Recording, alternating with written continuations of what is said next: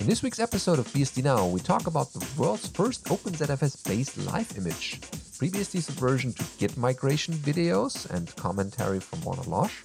FreeBSD Instant Workstation 2020 is what we briefly show you.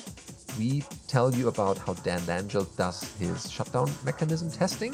Login LDAP has been added to OpenBSD and more in this week's episode of BSD Now.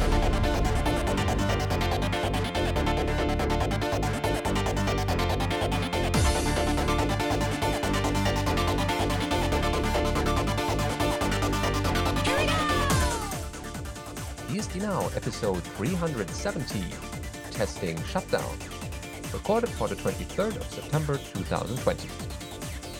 This episode of BSD Now is brought to you by Tarsnap. Go to www.tarsnap.com slash bsdnow for the online backup for the truly paranoid. Hello, I'm your host, Benedict Reuschling. And I'm Allan Jude.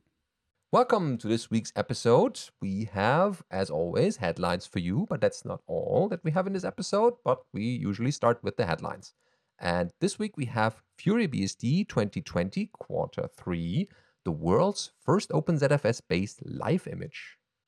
So over at, uh, of course, FuryBSD.org from Joe Maloney, they write, or he writes, that FuryBSD is a tool to test drive stock FreeBSD desktop images in read and write mode to see if it will work for you before installing.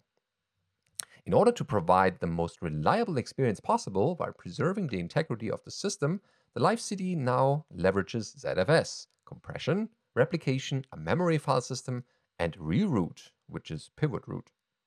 Ooh, sounds exciting. Uh, 13.0 coming next year, so that's FreeBSD, uh, will build on this by allowing further enhancements to the solution with the added Z standard compression support. And uh, work is also underway uh, with the GhostBSD development team to see if this new methodology is a good fit for that project and can be integrated. Cool. And they have links to download the ISOs and try it out. Um, super useful if you are actually going to uh, you know, visit a an in-person computer store to buy your laptop and be able to try it out off a live CD uh, and make sure it's going to work, or just you know, any machine you want to try it out on without, you know, uh, potentially harming what's on the disk, uh, and make sure that BSD is going to be happy with it before you try to install it. Yeah, it could maybe also you be used as a um, rescue CD yeah, you know, sometimes when you want a rescue system, you want one that's got a bit of a GUI and maybe let you access a web browser so you can look up instructions on how to fix something while trying to fix it rather than just be stuck at a terminal. Mm-hmm. Yeah, a little bit of uh, comfy GUI might uh, give you a bit of a uh, helping hand. Well, you know, uh, a lot of us are maybe spoiled by, you know, I have my working computer to look things up on and then the computer that's not working to fix. Uh, but sometimes you only have one computer. Yeah, that's good to go. And you have your um, desktop environments available, XFCE, there's KDE, uh, Firefox. So that should give you at least a way to browse the web in a normal fashion. Yep, and they replaced the uh, the Union FS they've been using previously with a compressed ZFS memstick. Ah, yes. I wonder if that will definitely be uh, a nice way of getting started for some people to try out FreeBSD or even get to know the latest features that uh, we got uh, from OpenZFS. Next up, over on uh, Warner Losh's uh, random hacking blog, he has the FreeBSD Subversion to Git Migration, Part 1. Why? So, as we've talked about a little bit before, the FreeBSD project is in the process of migrating from uh, Subversion to Git. And the main question is, or many people's question is, why? Uh, so he says, with luck, I'll be writing a few of these blog posts uh, as FreeBSD's move to Git later this year gets closer and closer. So to answer the question why, he says there are a number of factors motivating the change. We'll explore the reasons from long term viability of Subversion to wider support for tools that will make the project better. So today I'm going to enumerate some of these points. There are some logical points around how the decision was made. Uh, I'm not really going to get into the politics of how we do that here. While interesting for insiders who like to argue and quibble, it was not necessarily relevant to the larger community who just needs to understand what's going to happen. So, first up, why move away from subversion in the first place? Well, The Apache Foundation, who had originally, well, uh, not originally built, but had been maintaining Subversion for the last quite a few years, has found, or, you know, has been the caretaker uh, and the main user of Subversion because they had thousands of repos as all the Apache uh, Foundation projects use Subversion. But they've moved all of their repos to Git. While they're still technically the caretaker of Subversion, because not every one of their repos runs on it anymore, we can expect that development to become much slower.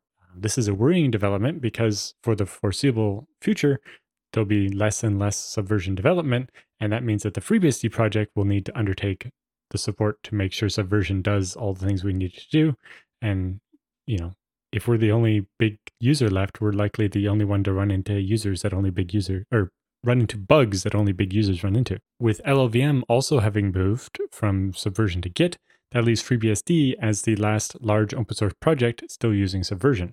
You know, and we're taking a lot of lessons in this migration from how Apache and LLVM managed to migrate uh, to Git. Uh, there are very real concerns about the health and viability of the Subversion ecosystem, especially compared with the thriving and vibrant uh, Git ecosystem. But it's not just support for Subversion, the the application itself. You know, Subversion is is mature enough that it's not likely having very many new bugs. While there may be features we want, we could probably survive, you know, in maintenance mode on Subversion.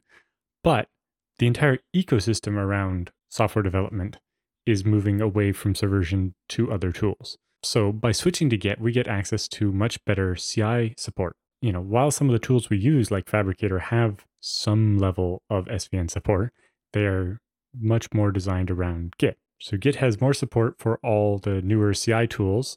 Um, this will allow us, once things are fully phased in, to increase the quality of the code going into the tree, as well as greatly reduce build breakages and accidental regressions. While one can use CI tools outside of Git, integrating it into a Git workflow requires less discipline on part of the developers and less time, which is, uh, you know, we'd like our developers to spend as much of their time building code as possible and not have to spend a lot of it doing busy work or, you know, work that could be automated by CI. Mm-hmm. But that'll make it easier for them to si- fix issues found by CI as part of the commit and merge process rather than trying to clean up after the fact. You know, this means more problems can be found earlier and fixed uh, before they interrupt other people. We do get better merging.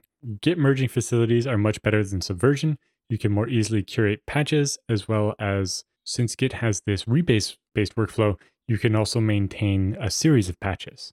It can be quite difficult in Subversion in order to, you know, if you have your change broke into like four logical commits, stacking those on top of each other and, and keeping all four commits separate and up to date uh, can be very cumbersome in Subversion, and it's kind of almost a free feature in Git. Another big thing is more robust mirroring.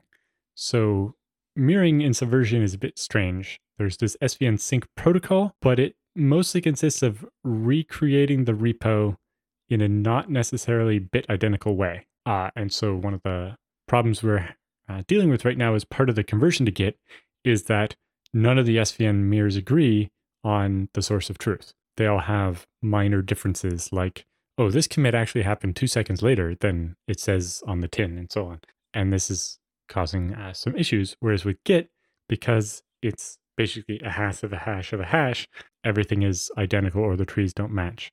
Uh, and it just is interesting that way. Uh, also, Git uh, has the ability to sign uh, commits, so you can uh, have more authenticity on who made the commit and so on. Then you get into the features provided by third party sites. Mirroring also opens up uh, access to those third party tools like GitLab or GitHub, Gitea, or whatever. In terms of automated testing and continuous integration, uh, tests can be run when branches are pushed. Both these platforms have significant collaboration tools as well, which will support groups going off and creating new features uh, for FreeBSD. While one can use these things uh, to a limited degree with Subversion and the way we mirror it to GitHub, the full power of those tools isn't really available until we convert to Git. It also improves the user submitted patch tracking and integration. One area that the project has struggled with is patch integration. We currently have no clear way to submit patches that will be acted on in a timely fashion, or at least that's the criticism we get. We do have ways, uh, but they're only partially effective as integrating patches into the tree. Pull requests of various flavors offer a centralized way to accept patches and have tools to review them. This should lower the friction to people submitting patches as well as make it easier for developers to review the patches. You know, if there's a patch and it's just sitting there, it doesn't not much happens with it. But if there's a patch and it has results attached to it saying, you know, this has been tested, it doesn't break any of the test cases, we know it compiles everything, and all those additional steps the developer would normally have to do before merging it, and it everything's done, it means merging a small patch, a one line patch from somebody, goes from being a 30 plus minute exercise, uh, or sometimes even hours if you have to wait for a universe build or something, to a, a single digit number of minutes where it's just, you know, check the commit message and do the merge and it's done. Yeah. Uh, this will provide uh, a much better signal to noise ratio. While it's not a panacea for the problem, you know, we still need developers to look at the patches and do something with them. It will make much better use of our scarce developer time. And we also have some people have said that Git, strictly speaking, isn't a pure source control management system. It is more of a collaboration tool that happens to support versioning. This may sound like a knock on Git, but really it's Git's greatest strength. Git's distributed model allows it uh, to be easier and to allow more frequent collaboration. You know, there are whole websites that have been built around the concept of being able to easily collaborate on the source code and show the power of easy collaboration to amplify the efforts and to build a community. If you're one developer working on something by yourself, then, you know, maybe the advantages of Git aren't that big. But we're hundreds of developers working on, you know, hundreds of thousands of lines of code uh, or millions of lines of code.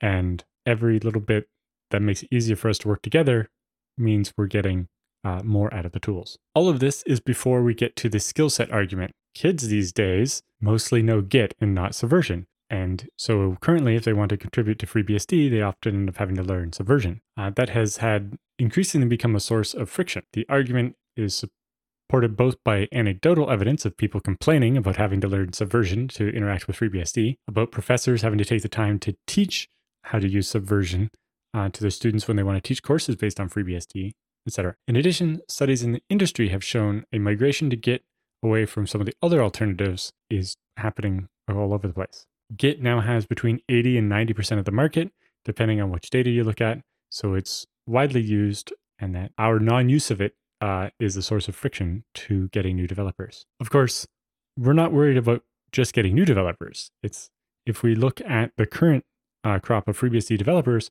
we're getting to a plurality of them are using Git and then just carrying the patches back to SVN to commit them, uh, but doing all their work in progress stuff in Git because it makes it easier to curate and keep a patch, a long running patch set going.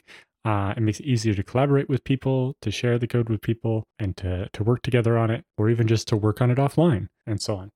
And since a majority of the code being developed on FreeBSD now is being developed in Git, it makes sense to move to Git. But there are downsides. You know, Git has no keyword expansion, so that dollar sign FreeBSD dollar sign tag in the files won't get filled out. You can quibble over the Git add-ons that do this sort of thing.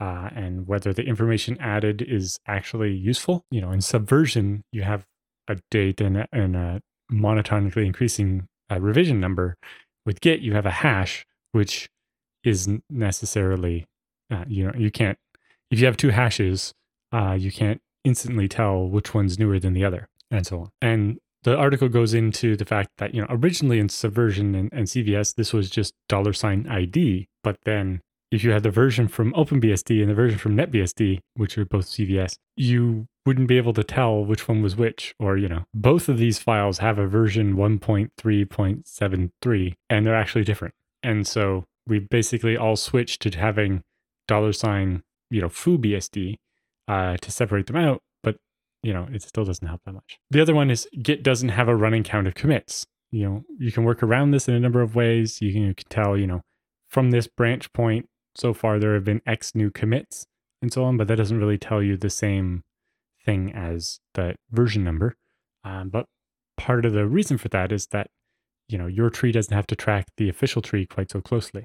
Uh, and in that case, you know you have the same problem with subversion or not, where if you're making a modified version of a BSD, your revision numbers aren't going to match anyway. The third one is probably the bigger one, which is there is no good BSD license Git client at the moment. Until recently, there was no C client that could be imported into the tree. While one might debate whether or not it's a good idea, there's a strong cultural heritage of having all the things you need built into the base system, and it's kind of hard to shrug that off. OpenBSD has been working on GOT or Game of Trees, uh, which has an agreeable license but has a completely different command line interface. You know, whether that's actually a better interface than Git or not is beside the point. So it has its issues, uh, which aren't relevant here, but it is maturing nicely and may be uh, a good alternative. Uh, even with the current restrictions, it is usable. There's an active port of it for FreeBSD, even you know after working through a bunch of the OpenBSD isms. The OpenBSD people uh, are open to making a portable version of GOT,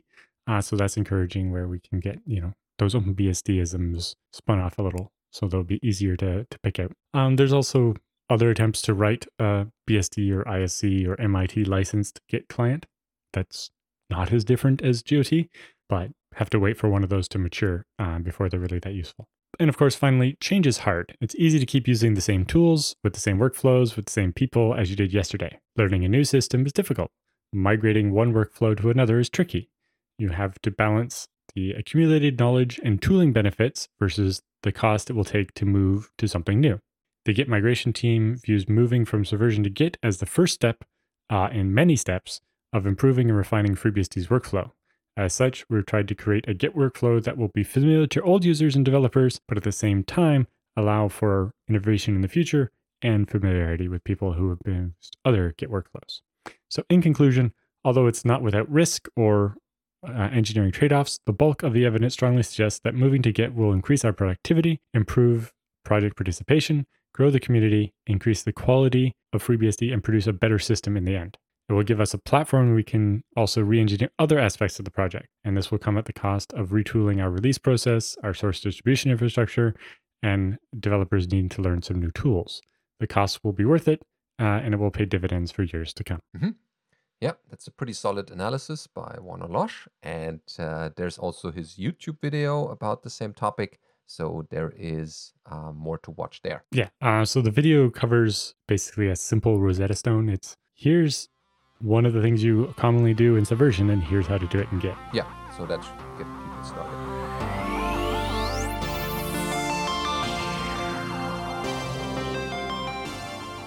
All right, it's time for the news roundup this week. We have found the FreeBSD Instant Workstation of 2020. So Oh, the article here writes or lets us know that a little over a year ago, they published an instant workstation script for FreeBSD, and that is, of course, linked there. Uh, the idea is to have an installed FreeBSD system, then run a shell script that uses only base system utilities and installs and configures a workstation setup for you.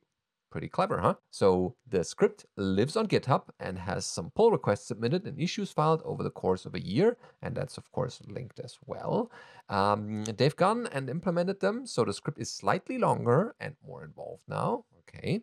Uh, support for more operating environments has landed. Support for application installations has also landed. Uh, this covers basically their own application needs they uh, that ticks all the boxes and goes to the races. but the support in general is there if someone uh, wants to say Haskell development, for example, to the mix. Uh, there was also VMware support submitted, so you can run this in VMware. That's interesting uh, of its own. SDDM and Polkit configuration has been introduced, so you can shut down and reboot from inside KDE Plasma environments with the Leave menu. That's very convenient. And uh, that's a tip from Shurik, they write, slightly adjusted to be less overall permissive following the Polkit manual. Cool. And uh, the script is updated intermittently when new PRs come in or when they have time or when they have to reinstall a machine and things do not behave the way they think they should.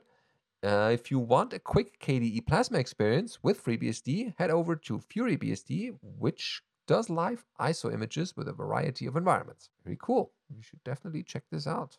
If, especially if you don't really want, oh, I forgot this to install, and oh, I need to install that as well. So Instant Workstation gives you something to start with without going through all the manual setup again.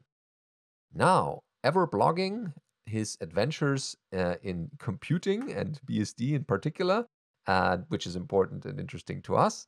Uh, Dan Langille has given us yet another blog post about not testing the shutdown mechanism, which is part of a series of three posts, and this is the second one. So NUT is uh, the system that he's setting up. And the first part is also linked there in case you uh, want to start there. But um, this post here is uh, dealing with adjusting the startup and shutdown times to be sure everything proceeds as required. So what Dan wants to do, uh, he wants to test the host shutdown mechanism without unplugging the UPS from the mains, powering off the UPS, and without powering off the servers. So he has just updated all the hosts and the jails uh, on those hosts as well, which includes both patching the operating system for recent vulnerabilities, freebsd dash update, fetch install, and updating all the installed packages, package upgrade. And he almost always follows that practice when rebooting the servers. Okay, so to simulate a power outage, he's using the testing shutdown sections of the documentation. So that in particular is uh, a separate link to network networkuptools.com uh, .org. And according to man UPS DRV CTL UPS driver control uh, dash T enable testing mode. This also enables debug mode. Testing mode makes UPS drive CTL display the actions it will or it would execute without actually doing them. So dry run basically.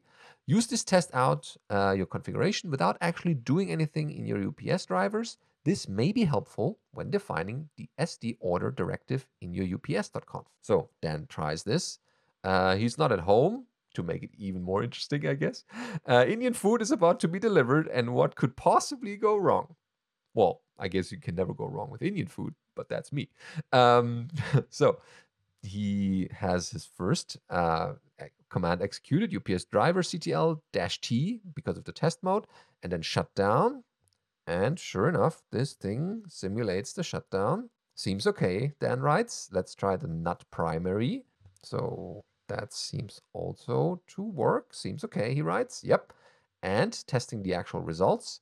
For this he's changing the power off process to the server's reboot because he's not at home and does not want to reboot uh, here after those upgrades so before uh, he runs, oh, he grabs for shutdown in all the config files in user local etc slash nut. And there is one, the upsmon.conf, which has the shutdown command in there. So for testing from here, he's going to let that be dash R, which is reboot, not P, which is power off. So he just wants the reboot, not the power off, because that is exactly what he wants to do after all those recent upgrades. And after that, so he changes that line. And now making that change, he wants to make sure that it was picked up and used. So he restarts the nut ser- uh, stops the nut service, then stops nut underscore UPS mon service as well, then starts both the nut and UPS mon services as well. Could also be, yeah. Mm-hmm. So now on the nut primary, uh, he will use the command ups mon c fsd. And what would that do, you ask? Uh, dash C does send a command to the existing UPS process. Valid commands are fsd, and that means shut down all master UPSs. So actually, all without doing uh, or touching the UPS itself. Let's try this before dinner arrives. Oh, Dan is really in a hurry here to get food. Um, that's kind of a nice note to this article. And sure enough, he executes that, and the broadcast message, of course, the system is going down. Power fail simulation Okay. Yep.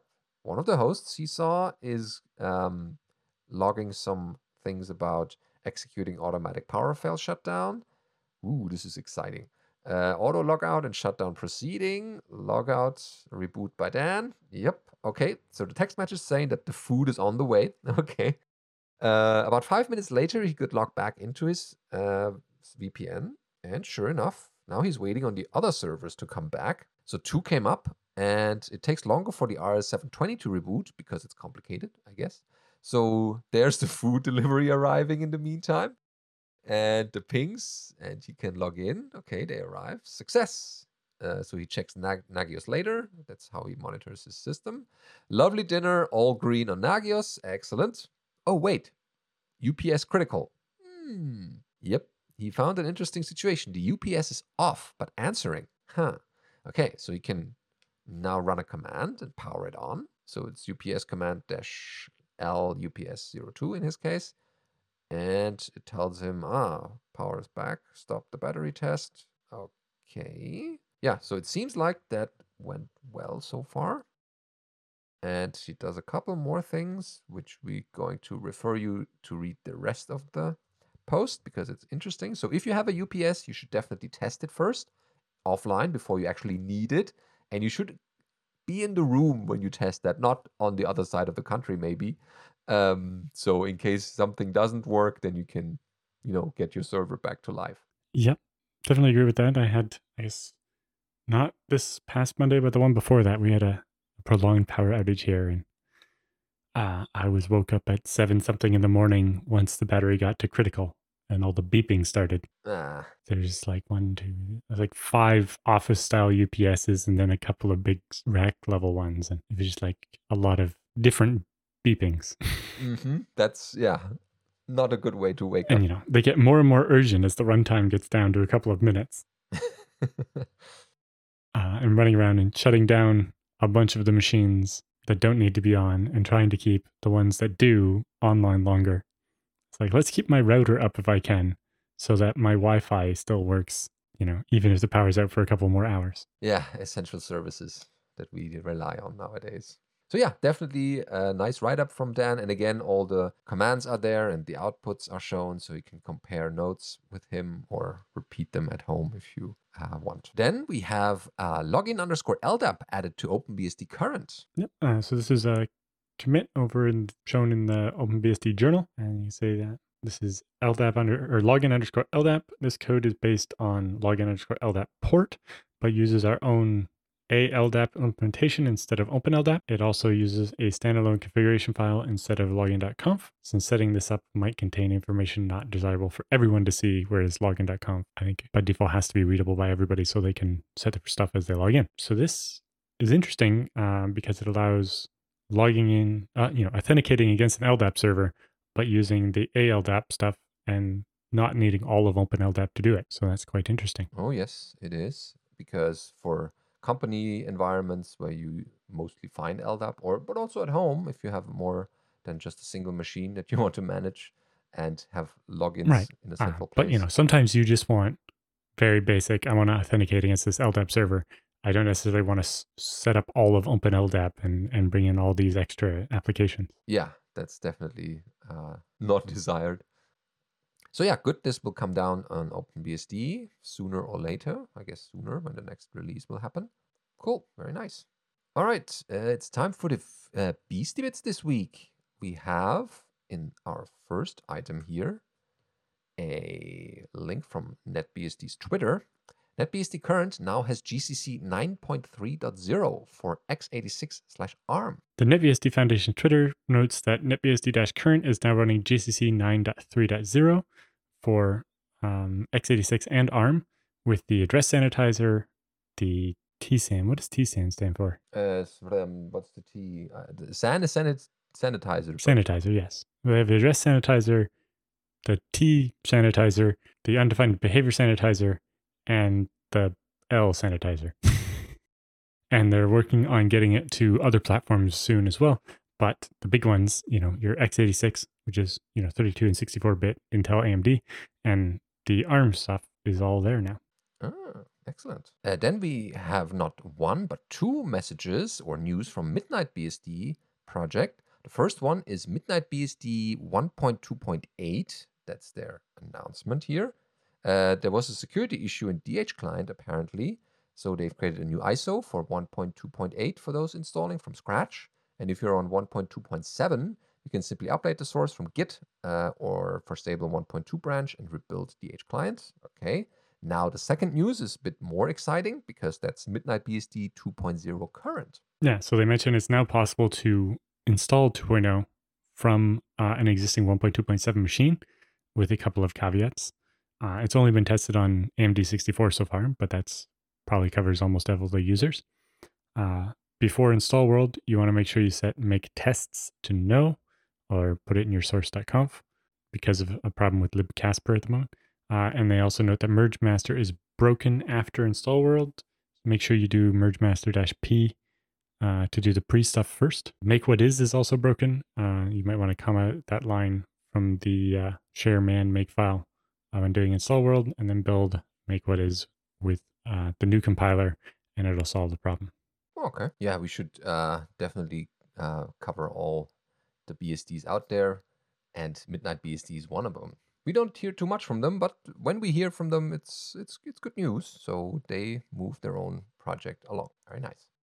Speaking of moving along, uh, here is Retro Unix 8086 version 1 operating system, uh, which has been developed by Erdogan Tan as a special purpose derivation of original Unix version 1.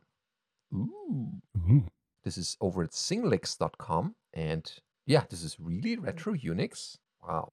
So the source code was ported from PDP-11 Unix assembler syntax to the Microsoft macro assembler, you know, Intel x86 real mode syntax, and original source code has been modified to run on the IBM PCAT compatible, and then they used the uh, Bochs emulator to to run it. Oh wow, that's interesting. It certainly seems to work. And yeah, you can see what Unix provided way back when, when it was very young. Cool. You know what's also cool? Making proper backups. And why not make proper backups the right way? Uh, check out tarsnap.com, which gives you your online backup for truly paranoid people. What does that mean? Well, you're making online backups, which means you're moving all your data into the cloud or the internet to store the data there. And in case you need it, you get it back. But what happens there? Well, people can grab it because, well, it's lying there. But with Tarsnap, it's different because it's encrypted before it leaves your computer. So all the files, big or small, are encrypted before they get into the internet or the cloud. And that is done using your local key that you can generate with Tarsnap. And as soon as you have the key, or as long as you have the key, more like, you can get those backups back on your system and in a readable format unencrypted. Other people on the internet who might grab your data can only see gibberish that they cannot understand and make heads and tails of. And that's what Tarsnap provides. It gives you the service to do all this locally, create the keys, do a little bit of uh, compression and deduplication in uh, Colin Percival, who developed this system uh, and runs it today, who developed this and does all the crypto parts. So that is done using Tarsnap locally, then it's uploaded to the AWS cloud, stored there with other data that also is hopefully encrypted from other people. And once you need your backups, then hopefully have your keys stored separately somewhere. But if you have, then you can unencode or unencrypt the files from the web and get your data back to a very low rate of 250 pico dollars per byte month of encoded data, which is super cheap. So $0.25 per gigabit month, which, if you have a lot of data to back up, is very cheap. Source code is also available for the people who are kind of don't trust everything that they use and they can really look for either backdoors or security fixes or anything that might be not where it should be. And hopefully, you don't find anything because it has been looked up by a lot of people because there's also a bug bounty from Tarsnap. If you find anything from small typos to big uh, bugs that may allow intercepting traffic from Tarsnap, that will give you a bit of money. But for other people who just want to use the service, it's available on the BSD systems, the Unixes out there, macOS, Cygwin for Windows, and also the Windows subsystem for Windows. So no excuse to not make backup because, oh, it's not running on my system. It's there, it's available, so why don't you just use it? Check out tarsnap.com and make backups sooner rather than later.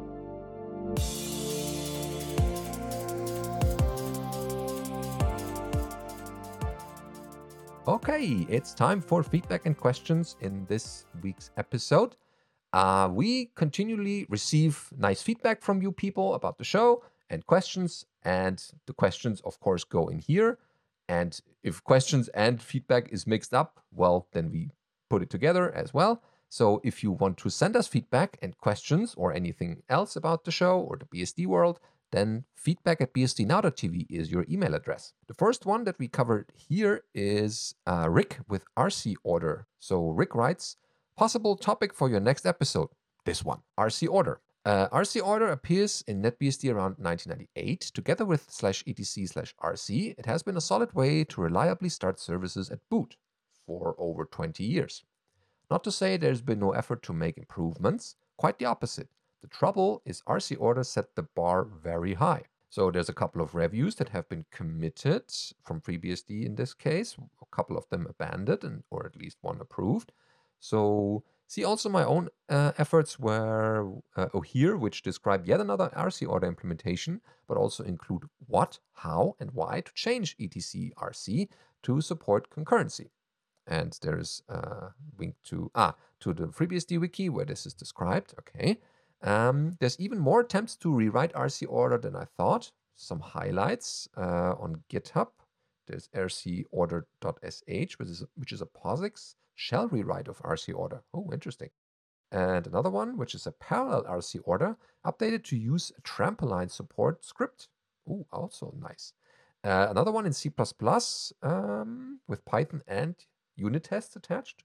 Wow. And yet another one, move the RC script invocation inside RC order. So RC order actually does the execution for you, not just uh, coming up with the list. Mhm. So yeah, um, as a brief overview, the way it works is you basically point the RC order command at the rc.d directory. It reads the shell scripts, and at the top of each, there's some comments that describe I need to run before this service, or I need this service to be running to work, uh, and so on. And the idea is to not make the user configure the entire order themselves, just to be able to say, oh, this uses the network, so make sure it runs after the network is up, and things like that. There's been this desire to be able to do more things at once instead of currently one thing at a time. Basically, RC order generates a list of all the rc.d scripts in the order they should be run, and then we run all of them.